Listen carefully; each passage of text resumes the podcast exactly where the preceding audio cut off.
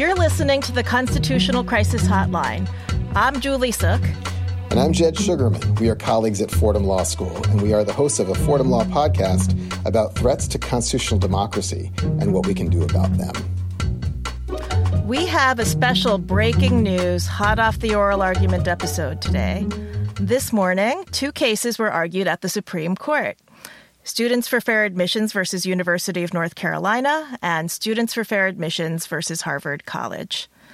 The plaintiffs are challenging the use of race in the university's admissions process, claiming that the universities discriminate against Asian American applicants and violate the Constitution's Equal Protection Clause. Students for Fair Admissions asks the Supreme Court to overturn a decades old precedent that recognized diversity as a compelling and sufficient justification for the consciousness of race in university admissions. This case has broad and deep implications for racial equality and democracy in America and the legitimacy of the Supreme Court. We're joined by five outstanding guests today, just a few hours after the oral argument ended. I thought it was never going to end, actually. Uh, but here we are. Uh, we have with us uh, Kimberly West Faulcon, a professor at Loyola Law School in California and an expert on constitutional law and employment discrimination and a civil rights attorney for a decade at the Legal Defense Fund at, at the NAACP. We also have Eleanor Brown, a law professor at Penn State now and joining Fordham Law School full time that's starting this spring. She's an expert on race, immigration, and legal history with a forthcoming book on the experience of Caribbean immigrants to America and the legacy of slavery. And she signed one of the amicus briefs in this case, the brief of black women law scholars. Tom Lee, another colleague at Fordham Law School, also an expert on constitutional law, federal courts, and race, and co director, along with Judge Denny Chin, of Fordham Center on Asian Americans and the Law. And we also have a co author of a fascinating critical legal studies brief uh, that seemed to catch some attention from some of the conservative justices, perhaps, today. Um, so that is Jonathan Feingold, law professor at Boston University School of Law and the host of hashtag race class, a conversation on race and racism and class and classism in America. Uh, and he uh, co wrote this uh, amicus brief with Vinay Harpalani of the University of New Mexico.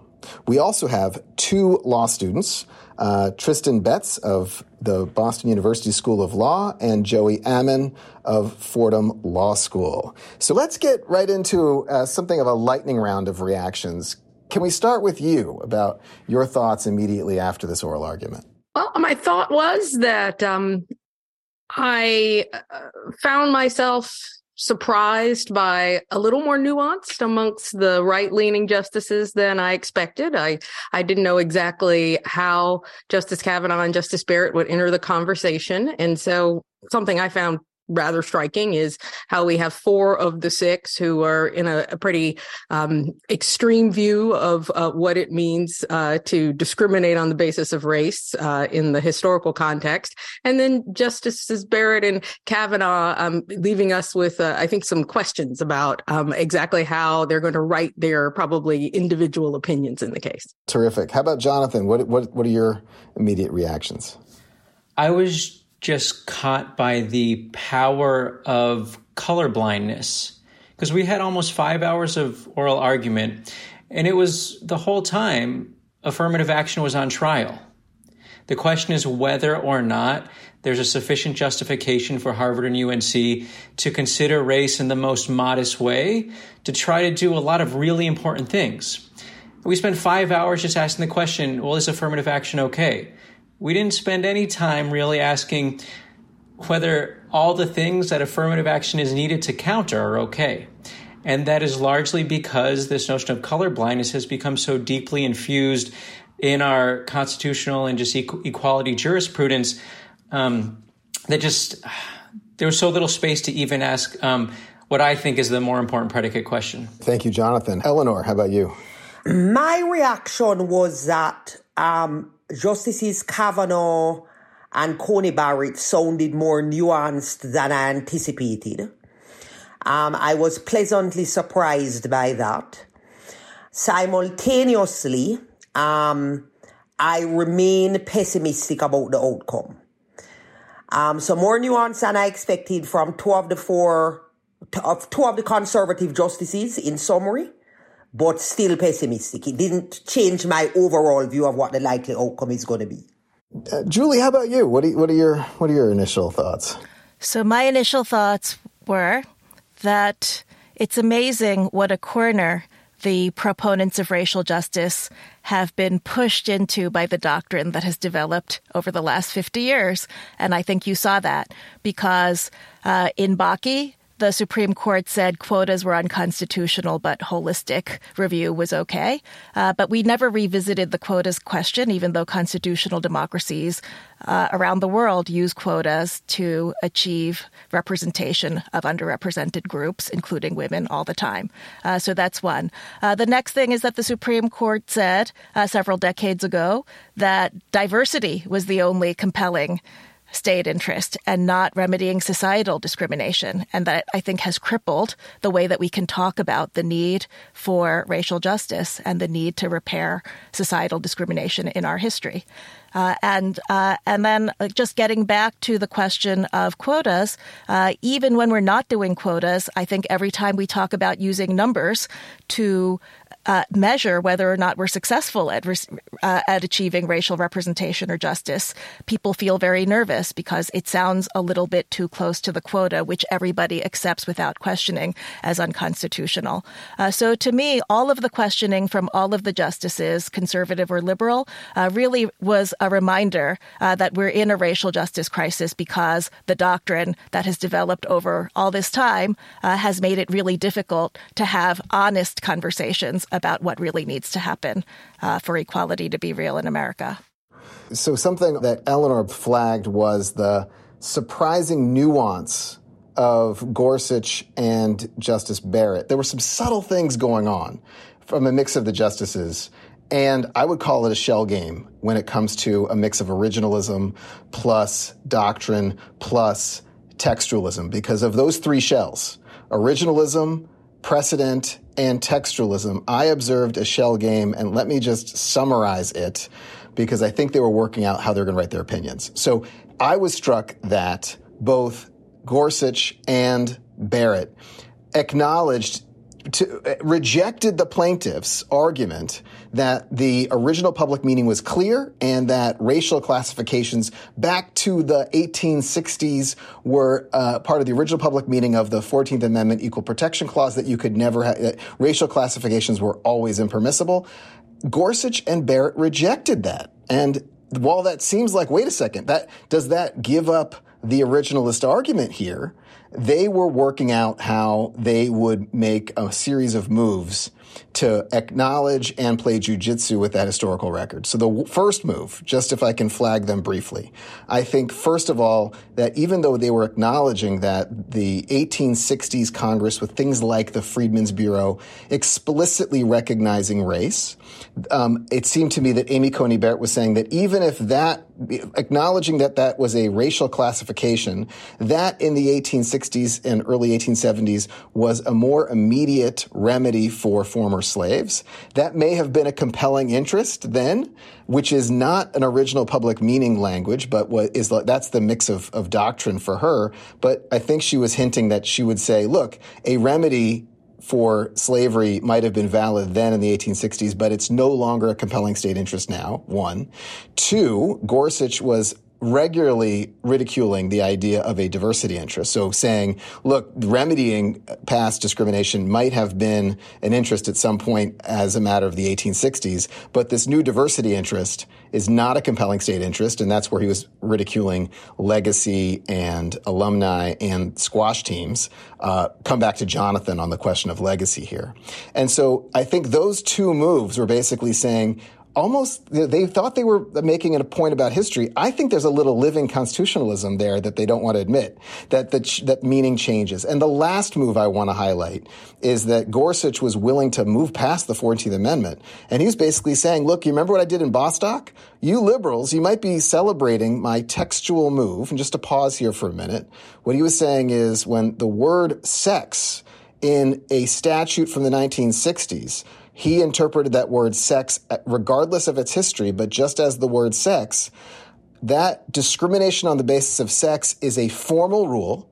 I don't care about the history, but its text is clear. And LGBT people who celebrated that textual move he is signaling that he's going to make that that move we should have been seeing coming on race and soon on religion as a formal rule of colorblindness, not based on history of the 1860s, but based on his very thin reading of a text from the 1960s. I just wanted to flag that. Yeah, Kim, go Love ahead. Love to jump in because when you're talking new textualism or original meaning originalism, you're talking my language, and I'd love to give you some adjectives. Um, disingenuousness would be one yeah. I would start with. Mm-hmm. Um, cynicism, hypocrisy. I mean, I could I could give a number, but where I'll start is I don't think it is it is at all accurate to characterize this as hours and hours that really had much to do with original meaning originalism at all. I mean, that's the key piece of hypocrisy behind our right leaning justices, that they're very selective when they want to actually engage in what is in and of itself a very um, fantastical. We use it as we want it, and our rules are, are, are much more complex and much more judge empowering than we'll let on. But we had mostly the justices who were pro affirmative action to just kind of get put a point on it, bringing up history.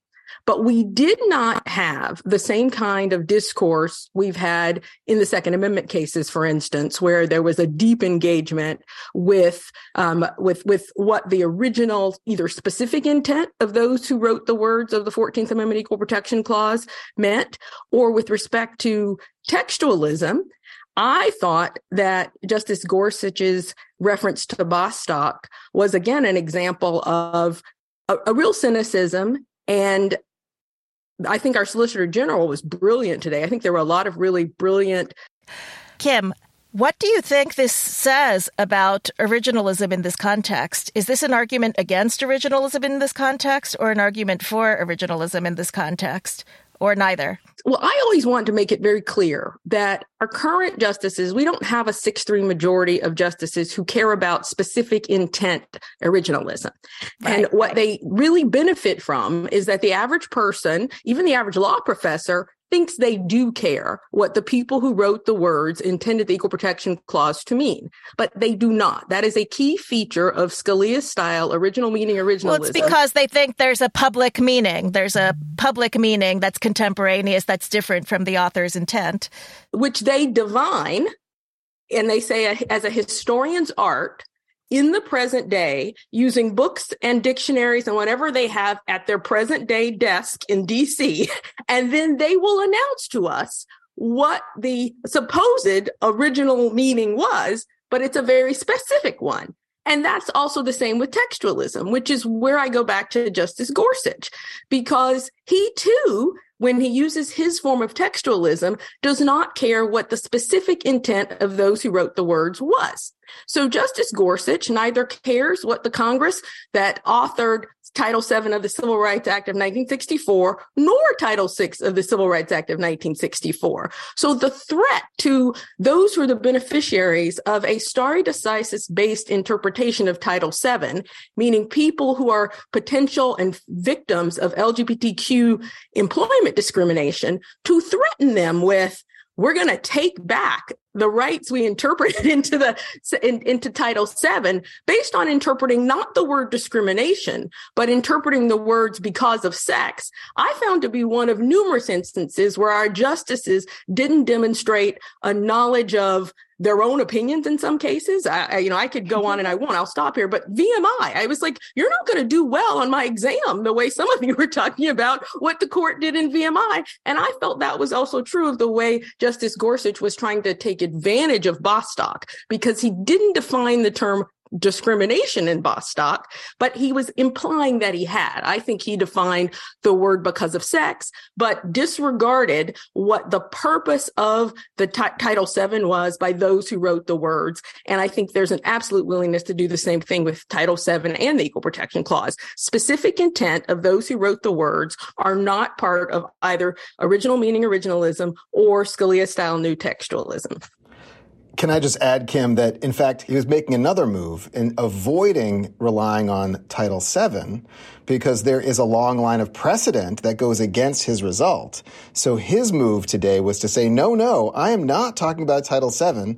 I'm talking about Title VI so that he, in that shell game between, between original public, between originalism, textualism, and precedent, he's trying to clear out any precedent that could stand in his way and say, we're now interpreting Title VI from a clean slate. But there is precedent slate. saying that yeah. the meaning of yeah. Title VI is dictated by the meaning of Title VII. So again, right. we have a court right. willing to ignore precedent. So I'd right. say that's a big. Tom, thing. what are your initial reactions to the oral argument today? You know, I thought that it was a long, interesting discourse. Um, I actually was somewhat surprised. Um, I, I, thought that um, Roberts and Kavanaugh in particular seem more receptive to the idea that some form of race conscious admissions process is inevitable, right? Than than than I would have expected. Um, it was interesting. Um, I saw Justice Thomas. I caught his exchange regarding diversity. It's the most uh, let's let's say I mean it's the most animated he's been about a case that I've I've seen him. Um, I thought that uh, uh, it was it was interesting, um, and and you know, so that that was my reaction. Um, was there anything that really surprised me? Um, I thought with all the and I Julie and I were talking about this earlier, and so uh, in her class, I thought that with all of the the originalism in Bruen and Dobbs, uh, I thought that there'd be um, more attention to whether or not some kind of beneficial race-based process um, favoring um, Black Americans was consistent with the original intent, original meaning, public meaning of 1868. What did you think of the discussion? I mean, it did come up. You know, it was brought up at several moments, but I, I agree that there it wasn't pursued uh, in a thorough way. But what did you think of the exchanges that took place about race conscious action in, in the context of Reconstruction? There was one point where Kavanaugh and, and Strawbridge, SFFA counsel engaged on this in the Harvard argument, and and Kavanaugh brought up the fact that well, there's the Freedmen's Bureau, and the rejoinder there is that's a federal program, not a state program, but there are these sort of um, pro-black uh, programs, and, and he um, there are two statutes that were mentioned in the briefing, one in Kentucky and South Carolina, and uh, the SFFA lawyers' um, initial reaction was, well, those are about um, enslaved persons and refugees. They were not about um, race at all. In fact, they were about these categories of persons. And then Kavanaugh sort of had a brilliant comeback, said, okay, well, so what if we had a modern day um, preference for the descendants of enslaved persons? Would that be okay? and, uh, the lawyer kind of hemmed and hawed a bit and, and then essentially well he was really resisting that but i thought kavanaugh was open to it and what was and what was fascinating to me is that if if Kavanaugh actually wants to arrive at a place where descendants of slaves is not a racial category or a racial classification, that would be subject to rational basis review, and you wouldn't need diversity to justify it. Uh, and you might even be able to bring back societal discrimination on rational basis review if we're not talking about a racial classification in the first place. No, exactly. Uh, the backward-looking societal discrimination is, you know, that that's not allowed. But could it come back in this way? So it was interesting because the counsel finally regained his sea legs, and his reaction ultimately was like, "Well, when no. when, when generations have passed by, uh, it really does become essentially a race-based category, even though it might have started as sort of a functional category that would have been acceptable. And I don't think that's a very persuasive rejoinder. It's really the only rejoinder he had available. But I found that exchange fascinating because, in some sense, there's the possibility, ironically, of of resuscitating societal discrimination as a basis as long as you sort of put it in this category. Uh, and, and, and, and I thought that was a fascinating exchange. So there's a possibility for five, for a five, four decision by, by your math here, Tom and Julie, that if it's, if there could be a coalition for asking the question of if you are the descendant of slaves, that is not race. That is more directly tied to remedy. That could be uh, Roberts and Kavanaugh and the three liberals. But that would also cut off affirmative action for lots of other groups. I mean, you know, uh, maybe Native Americans. Well, you could, could create other categories. category, uh, so Latinos, uh, it, Latinas. So maybe Asian American is also a racial category, or Asian is a racial category, but descended from Chinese excluded by the Chinese Exclusion Acts would be a, a different kind of category. And you could, uh, descended from uh, immigrants. I mean, there are a lot of different ways that you could rewrite many of the things that we now call racial classifications by uh, looking at history uh, and histories of disadvantage or oppression as the basis of those categories. Uh, I doubt that the justices that we're talking about are up for uh, rewriting the law of affirmative action in this way. Uh, but I thought thought there was a glimmer there in the oral arguments uh, that could be an entry point for rewriting the doctrine. As someone who is descendant have, from yeah. American slaves, I just feel like this conversation, I'm a little, I'm a little thrown off by it, honestly. Like, why it was even getting sea legs because I thought that was striking for how much it parallels what we've seen with Dobbs. That what to me that mm-hmm. moment revealed is how absolutely anti-black this entire exercise is ultimately. That what it revealed to me was that this entire decades long endeavor is intermittently sold as we're trying to vindicate the civil rights of Asian Americans. We care about color blindness. Well, if you cared about color blindness, why wouldn't you be suing in the criminal justice system? Like this is a, a very selective attack on the use of race conscious remedies. But what I saw in that moment was Justice Kavanaugh do the analysis that most of us would do with our law students, which is if the category that Harvard actually used was we take into account whether you can demonstrate you are descended from someone who was enslaved in the Americas, that is not a facial racial classification in any way, shape, or form. And when presented with that as an option, the people who purport that they care and are open to a variety of race neutral, facially race neutral classifications, we're open to 10% plans, things of that sort supposedly, but much like saying we are going to just regulate the width of hallways because we care about women's health or physicians admitting privileges, the moment Grutter is overturned, what it also demonstrated is we will go after any effort to in, in, ensure that there are m- more black people at Harvard, no matter what you call it. So I saw that moment as, as very different. And I do not think any of it's an indication that Justice Barrett or Justice Kavanaugh is willing to uphold either Harvard or UNC's policies. I just want to be clear right. that in saying uh, there was nuance, I think they're all, all six of them are going to, are much more likely to say that these policies are unconstitutional or, or um, violate Title VI. Okay, Jonathan, what do you jump on in? So I just wanted to jump in in part because I had, in some sense, a very consistent, I think, um, uh, reaction to some of what Kim had, which is that to the extent the court cares about formality, and it always tells us that it cares about formality, then it seems I have no idea why you would treat someone who is the descendant of a particular category that's not per se racial any different than legacy from a constitutional perspective. And to even the ability to have a conversation that is inflected in different ways suggests that there's a, for some reason, and we could have a longer conversation why, the court continues to view legacy as constitutionally totally fine, notwithstanding the fact that it is in all forms, in all ways except for like form, the grandfather clause for university admissions. And then just another side point, I, I saw Eleanor wanting to jump in too, so I'll be quick. The other, just the side conversations that kept going on about race neutral alternatives. And Kim's just, I think, really just incisive point that the target is not just race consciousness. The target ultimately are all policies that universities employ in order to promote racial diversity. And it's not a hypothetical because we know that there are live cases going on right now where some of the same entities that are supporting SFFA here are arguing that elite public high schools around the country are violating federal law, constitutional and Title VI, when they make facial, when they employ the race neutral alternatives that the right wing justices and SFFA are saying should be applied here. And so I think we should just be aware that this is, you know, maybe step seven of an eight step dance. And now we're at step seven, but it's certainly not the end of the dance.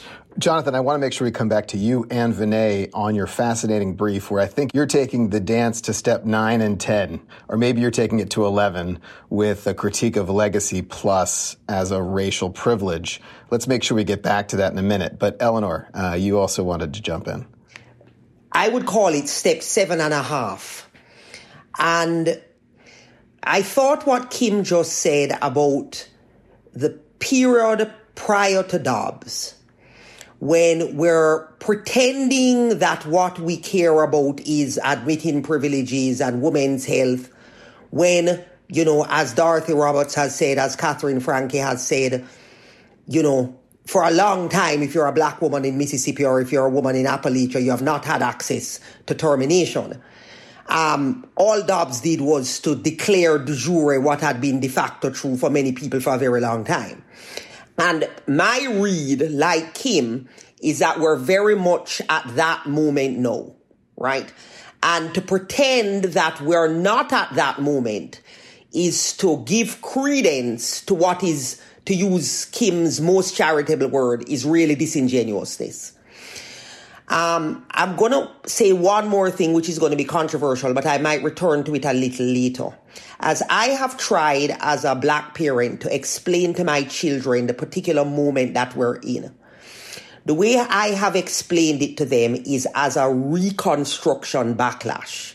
That's the framework that I give them to think about it. And part of it is because I'm speaking to children and you need a framework that is age appropriate. But part of it is also because in keeping with what Kim just said and in keeping with what I think Jonathan just said, I do not want to give credence to what I see as being ultimately disingenuous.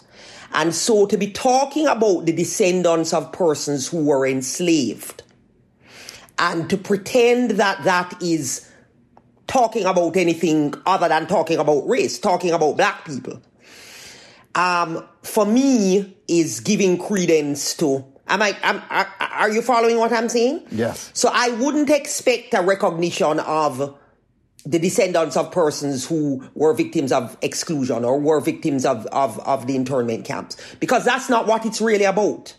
And to pretend otherwise for me is. Kim said it in a more articulate way, but you get my point. Your point is really well taken, which is it, it locates the wrong of racism in America uh, as something that started and stopped 150, you know, 200, 200 years ago, uh, to 150 years ago. And that is the disingenuousness. Yes. Absolutely. And there was a there was an erasure of Jim Crow in this argument too, right? So, but I want to make sure we bring exactly, in, yeah, exactly. We, terrific. And what, but let me say one other thing, Jane. Please. The reason the reconstruction metaphor works so well is if you're thinking of the second reconstruction as that period that Kim is referring to, Voting Rights Act, all the other um, acts. Um, and what is happening now is appropriately characterized as a reaction to that. And it's a framework that gives you, in my view, a way to see through all these dances that they're doing, which are disingenuous. Excellent. I thank you, Eleanor. I, would like to, we, we have Vinay now as, uh, so Jonathan and Vinay were co-authors of a very interesting brief. There were times where it seemed like Gorsuch was the one picking up on it, uh, with, with questions of the role of legacy and alumni policy. But, um, there has to be some translating done because I, I then think I lost the thread a bit from Gorsuch. But Jonathan and Vinay, can, can you jump in and, and summarize uh, your argument here and how you thought it mapped onto today's oral argument. So, what Vinay and I wanted to do in our brief was to take seriously SFFA's allegation that Asian Americans are suffering some sort of racial harm in Harvard's admissions process. Not to suggest it was necessarily legally cognizable, but we wanted to take it seriously. Are you talking about the personal rating that the justices talked about, that the, the statistically um, lower personal ratings than Asian Americans. Is that what you're, for the sake of argument, accepting as racial well, harm? Or well, so so broadly, just the claim in a somewhat sort of abstract sense that Asian Americans suffer some sort of harm, and so we're just looking at well, what is the evidence that SFFA is proffering to substantiate the claim that Asian Americans are suffering some sort of racially inflected disadvantage? Uh, and what you see if you take seriously SFFA's um, own evidence are some really important things. And they're really important because they actually exonerate affirmative action as the source of anti Asian bias to the extent anti Asian bias arises.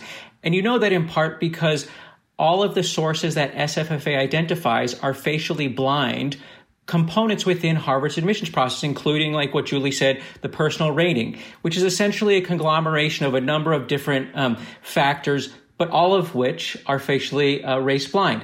Another significant source of uh, what I think is fair to call anti Asian bias are Harvard's legacy preferences.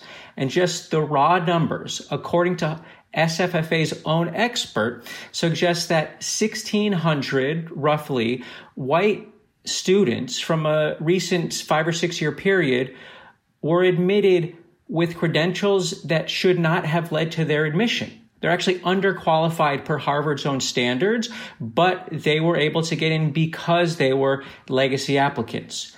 And they're white, they're wealthy, and they're getting a boost to the disadvantage of all students of color, including Asian Americans.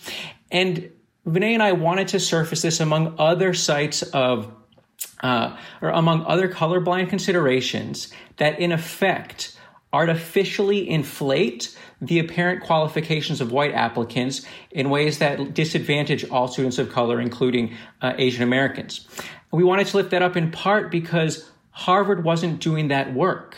Something that Harvard has not done sufficiently through this litigation is to recognize all the sites of white racial advantage within their admissions process, and legacy is a site of it, so is the personal rating.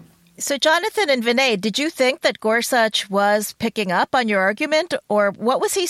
Because I thought I heard Gorsuch saying Harvard has not sufficiently explored its race neutral alternatives, including just banning athletic legacy and faculty preferences. Uh, and uh, and if you took him at his word, I mean, I totally take Eleanor and Kim's point about disingenuousness. Uh, but you might say uh, that the test Gorsuch is proposing then is uh, any institution that has taken the step of banning legacy and athletic and faculty preference admissions, uh, if you've done that, you are now allowed to do race conscious admissions. But if you haven't done that, uh, then uh, don't even think about doing race conscious admissions. If that could be a workable test. I mean, I don't think he was going there. Uh, I think he was trying to say uh, that because this thing exists, uh, we can ban race conscious admissions. So I'm going to be very brief because I want to hear from Kim, and I'm hoping what um, that Kim brings in some Title VI um, knowledge here. I'm not sure if that's where she's going, but so I think it's very disingenuous what the right wing justices are doing and what SFFA is doing with legacy.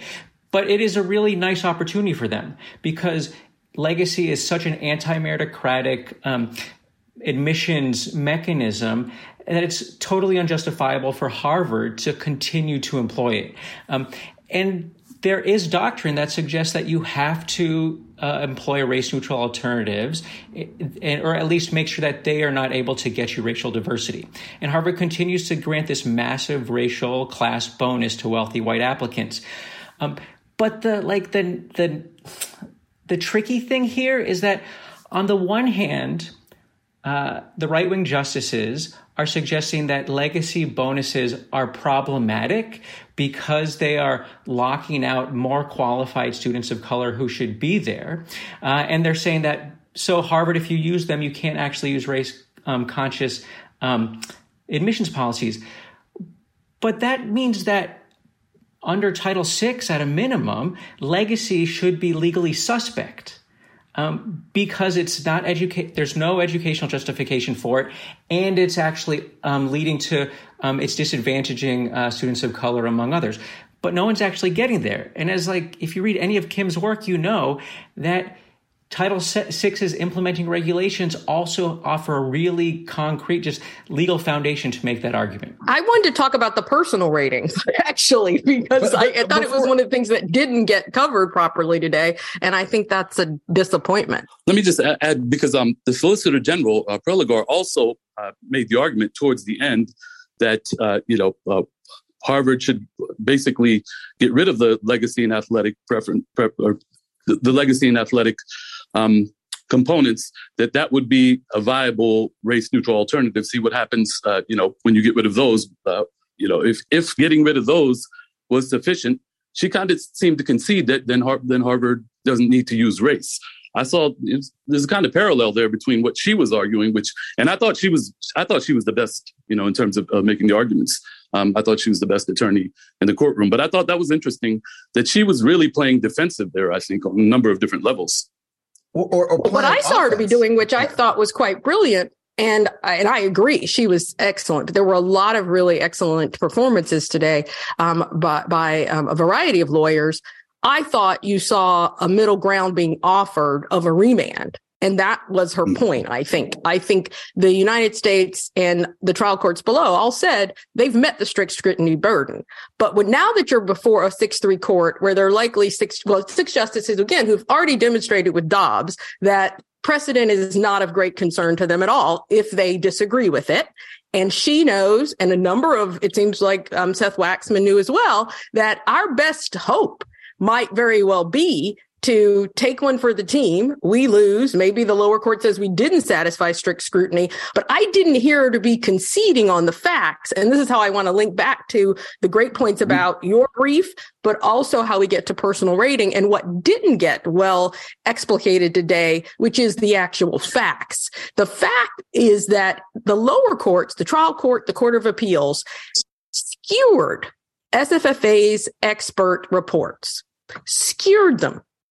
And what is very difficult for non-wonks and statisticians and empiricists, non-empiricists to understand is how that happens. Because you're like, how in the world could this court case make it all the way to the Supreme Court? And they never convinced anyone that any of their simulations were worth even throwing in the trash can. And this is what happens with the personal rating. When you're dealing with justices who are willing to be disingenuous, who are not engaging in any fair and accurate way with the facts below. I mean, what I found disappointing is that we had justices today who were reading from the petitioner's briefs as if that was an appendix of facts. Mm-hmm. Refu- acting as if, and maybe they haven't, maybe they did not read the 150 page trial court opinion that Judge Burroughs wrote. But these are judges below who did an excellent job of explaining complex regression analysis, but it wasn't actually very complex if you read it. What the problem is, is that what SFFA is saying about the personal rating is just as a matter of fact, not true. That what SFFA's experts did time and time again was make up their own facts. They made up their own data. They threw away a third of the class and said, well, if we ignore a third of what happens, if we ignore um, uh, essays and we ignore, if we say, oh, guidance counselors don't matter in who gets into Harvard, if we say teacher recommendations don't matter in who gets to Harvard, then we can prove simulation D is the right way to go. But none of that is the factual world we live in. So they were like on their own planet. But that's what happens when you have justices who do not care enough about law which is what we're supposed to be doing, and facts. That's what I think is the overwhelming problem. And so what most people think is going on with the personal rating is not at all what the judges who actually heard the cases said what was going on. What's going on with the personal rating is guidance counselors and teachers in a world that is systemically racist against Asian Americans, giving garbage in and probably being racist in a way that Title VI d- dis- treatment doesn't capture, and which we all should care about if we cared about disparate impact. Great, thank you so much, Kim. Uh, at this stage, we want there's a lot we can come back to, um, and uh, but I, one thing I want to make sure we get to here is our student questions. So we're going to start with uh, Tristan's question and then get to Joey. So Tristan, go ahead. Hi, yes, thank you for having me on your program. My first question is what do you make of Justice O'Connor's Grutter opinion that at some point affirmative action policies must have a logical endpoint? Given that it has been nearly two decades since that decision, how should the court determine when that endpoint should be? Well, that's a great question, which I think took up a lot of the airtime today. yes. I mean, that question was asked over and over again about what yeah. is the endpoint. Every single lawyer was asked about that. And I think you know, it speaks to the fact that, you know, you look at the educational benefits of diversity, there, there is no endpoint. You know, diversity is always going to be a good thing. If it's a good thing now, it's always going to be a good thing. Uh, so, you know, the logical endpoint is when you can get that diversity without using race, and that speaks right. to racial disparities also. So really, I mean, the compelling interest, it's it's inherently there's inherently a remedial component here. You know, no matter we can talk about compelling interest in diversity, but the reason we need to use race is because of racial inequities. You know, that's why we need to use race to get diversity. Well, I thought the problem was that you could stop using race when you know that you've achieved racial justice, but the question is, how do you measure that? Uh, how do you? Uh, and I think uh, there, it's not clear that there's a coherent answer unless you're going to use uh, some um, n- numbers. And I think that was what was bothering a lot of the justices that you're always going to use numbers to figure out. Uh, I mean, we know that if you have a method that achieves like zero or 2% uh, black representation, uh, probably you're doing something wrong. Uh, even the SFFA lawyers conceded that. Uh, but I think beyond that, uh, it's there, there isn't societal agreement uh, as to when we know that we can stop using racial classifications. And I think that was very troubling to those of the justices who seem committed to a 25 year deadline on racial classifications. Yeah, just to jump on this question to connect with what Vinay and Julie, your answer about you know talking about numbers and and uh, Tristan, your question about Grutter, I, one observation is that there was v- very little support for diversity among the conservatives. I mean, it was. I, I, I, think Tom is right that they were looking for another answer, like remedying past discrimination as a. And this, this is another shell game where the reason why universities talk about diversity is because the precedents before that have said, well, remedying past discrimination is off the table. The one thing I want to highlight is one lawyer who did not do a good job was Seth Waxman. I mean, I actually thought Waxman was almost writing Alito's brief for him. There was an exchange where he says, well, the numbers don't change based upon affirmative action and, and the numbers come out the same. He kept saying this over and Alito said, if it doesn't make a difference, then why even put it on your application? And literally what Seth Waxman said at representing Harvard, he, he said, it's triage. We get too many applications. At that point, he was writing Alito's opinion for him, which is basically Harvard doesn't want to spend the money to read applications. They aren't reading applications. They're just violating whatever Alito thinks that, you know, thinks that they're violating. But I, I thought this question of, that question of numbers was, was kind of a disaster for Seth. I thought that was a disastrous oral argument from Seth Waxman. Any other answers to Tristan here on his first question? Jonathan. I think this is a moment in which, you know, you're encountering at least a degree of disingenuousness because everyone knows that Justice O'Connor at most was being aspirational and her 25 years was in part benchmarking, benchmarking back to Bakke and also generally a round number. And anyone who's actually taking seriously this question would recognize that if you actually want to get past, you know, uh, America's legacy of legalize white supremacy and racial subordination, you actually have to take steps to reckon with it. The summer of 2020 reminded anyone who wasn't already paying attention that we've spent the past 200 years not actually reckoning with it. And so we shouldn't be surprised that we've made so little ground over the past 20 years, in part because Supreme Court doctrine is actually set up to prevent us from making that ground. And so, you know, at best, um, you know, uh, you can read it in different sorts of ways, but I, I don't think anyone um, uh, who's raising the 25 year argument was doing it because somehow they feel fidelity to Grutter when some of these justices might actually be overturning that very precedent. Great. Um, Tristan, do you want to ask your second question? Yes, thank you. So, my second question, uh, somewhat similar to the first, is Given that affirmative action programs for university admission have been in place now since the early 70s, uh, it seems, in my view at least, that one of two situations could be true that either affirmative action policies have succeeded in righting past government discrimination in education and in achieving diverse student bodies, or else that they have failed to do so. And although reasonable people can certainly debate either side in good faith, would not both scenarios fail strict scrutiny?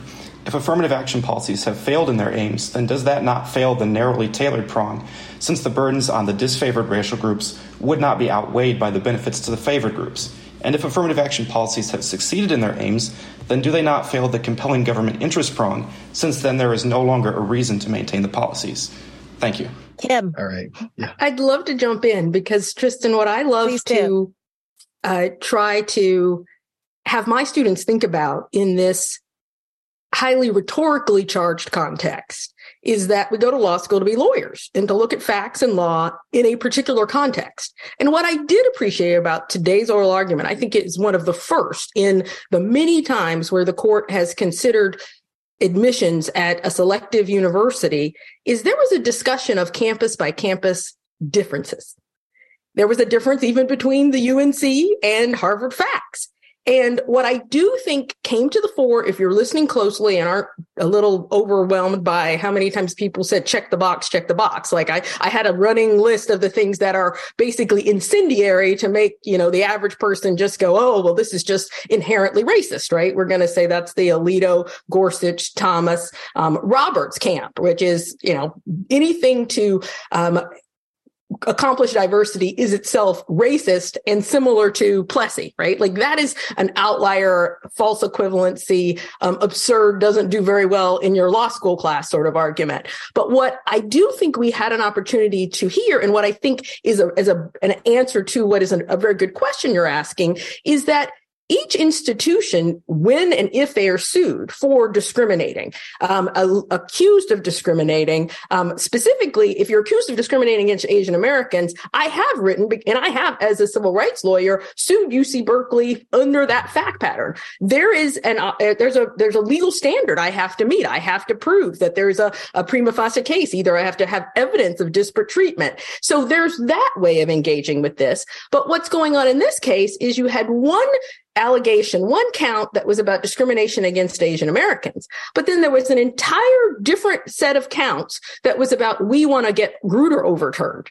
And so that's one let's hide the ball because it's not really a concern that Harvard didn't establish and satisfy this very high standard of strict scrutiny. Because if it had been about that, what I'm saying is then there should be a very specific campus by campus engagement with exactly how do you consider race at Harvard? Exactly what is in and out, not in simulation D. So I think that the, the problem for looking at this as something that's just generalized. Like we get to a certain year and everybody's either gotten over the hurdle or hasn't gotten over the hurdle. I think there were a number of lawyers today who tried to present that nuance. And if they're justices who were honestly open to hearing that, well, we're UNC and we have barely taken down our Confederate monuments and we don't admit that many African, I'm from North Carolina. I mean, I, that was one of my honest choices for school. I have to say that, um, both places that I considered. I was told by kids who were um, at Harvard that people called them the N word as they walked down around campus, people from Boston.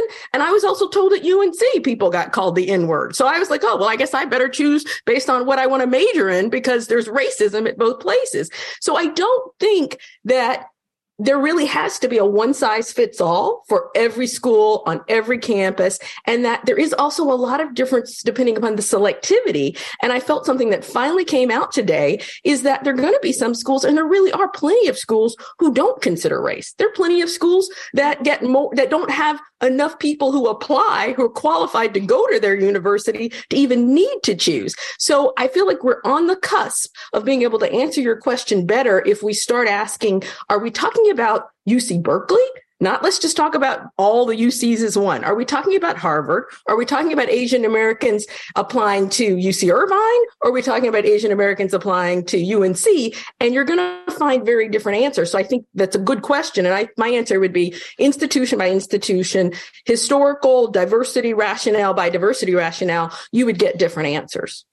It is really fascinating, though. Yeah, because I think, um, you know, one thing that's been said about today's argument is is that the uh, justices were uh, really doubling down as though they were policymakers, and I think I would love to hear uh, Joey's question uh, as we close up the hour. Yeah, hi. Thank you all for for having me on tonight. Um, I guess I'm just curious. You know, if the, if some members of the court are willing to maybe not say that diversity in you know higher education uphold that as a compelling interest, but perhaps maybe strengthen the narrow narrowing t- narrowly tailored prong perhaps say you know you know quote unquote narrowly tailored with teeth what would that look like kind of what could an institution do more than harvard had already done to kind of prove that it really was its its last option would that include you know maybe a specific you know time stamp on its on its admissions program? Like, what would that kind of change in the that prong even look like if that were an option? Could I jump in?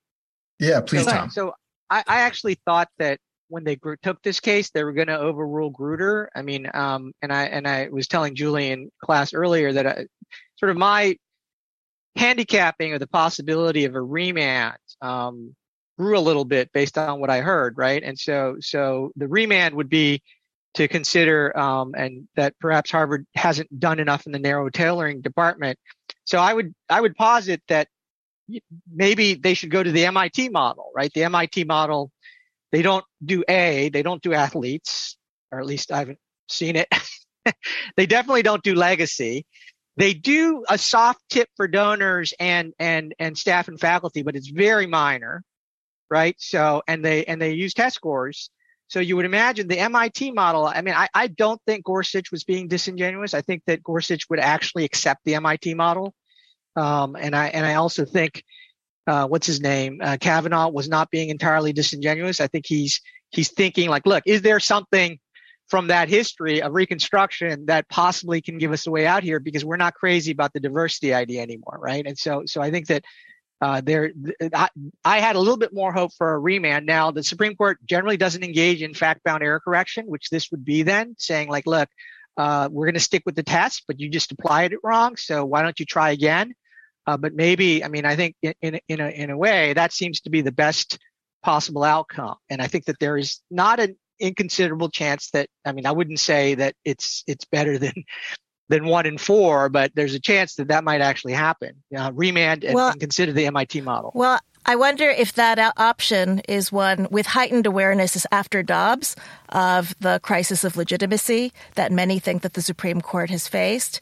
Uh, overruling precedent, I think, is going to be uh, very damaging to the court's legitimacy in this case. And it may well be that the remand of the kind you suggest, Tom, uh, might be one way for justices who care about it and are listening to the debates about legitimacy to hedge. And the Solicitor General it, used it, the term destabilizing multiple times in a very yeah. a yes. way, I think, to make that yes. argument, Julie. Jonathan, you wanted to do yeah. No, Vinay, feel free to jump in. Yeah. Yeah, I was. Not, I mean, I think you know that whole that whole uh, it was exhausted in Fisher. I mean, when they remanded Fisher the first time, it was so the lower courts could really, you know, strongly apply strict scrutiny. Um, that's what they said. And in the Fisher two oral argument, that whole issue of re talked about remand. I think Roberts, a bunch of them talked about remand. Got us thinking, well, maybe they're going to remand it again, but but they didn't. I mean, it's just I think um, I think it was a, a good argument for uh, Prelogar Solicitor General to make, um, and she made a lot of good arguments. I think, but I, I just couldn't see it happening again. Vinay, you were the only one of us who was in the room. Any any observations uh, that you'd want to share with us from any body language, or or was anyone rolling eyes at other justices?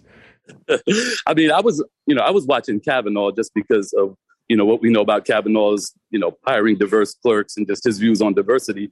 Uh, I would just, he seemed really interested. I said, he was like really, like, you know, engaged and interested, nodding his head. I thought Coney Barrett asked some, uh, you know, sharp questions. Um, you know, Gorsuch was kind of snarky as, as usual, you know, uh, threw a lot of laughter and stuff, talking about the squash players and all that. Um, but yeah, I think uh, I was looking at Kavanaugh's, you know, just level of interest and, you know, just um, uh, what his demeanor was. Yeah, I would be really surprised if there was a, if there was a remand. I think you know uh, uh, Prelogar was kind of pushing that as an option because she was trying to go with every option that might save affirmative action. You know, she really emphasized the service academies and you know thought about the military brief. I think way back in Grutter. But uh, yeah, I, I was saying I'd be really surprised because they did it before in Fisher. They considered it in Fisher too and decided, you know, threw up their hands. There's nothing else that's going to come out of a remand. Is essentially, you know, the way they were in Fisher too. And I can't see, you know, what else is there really to remand? I mean, we've exhausted this issue. So Tom, he doesn't even think it's one in four. You don't even have one in four, Tom. No, no. I, I said that it was one in four, right? I, I didn't say that that was my prediction of what was going to happen. I said that that it's one, the, yeah, it's the, yeah, it's a twenty five percent chance. But I, so, I, I, I yeah.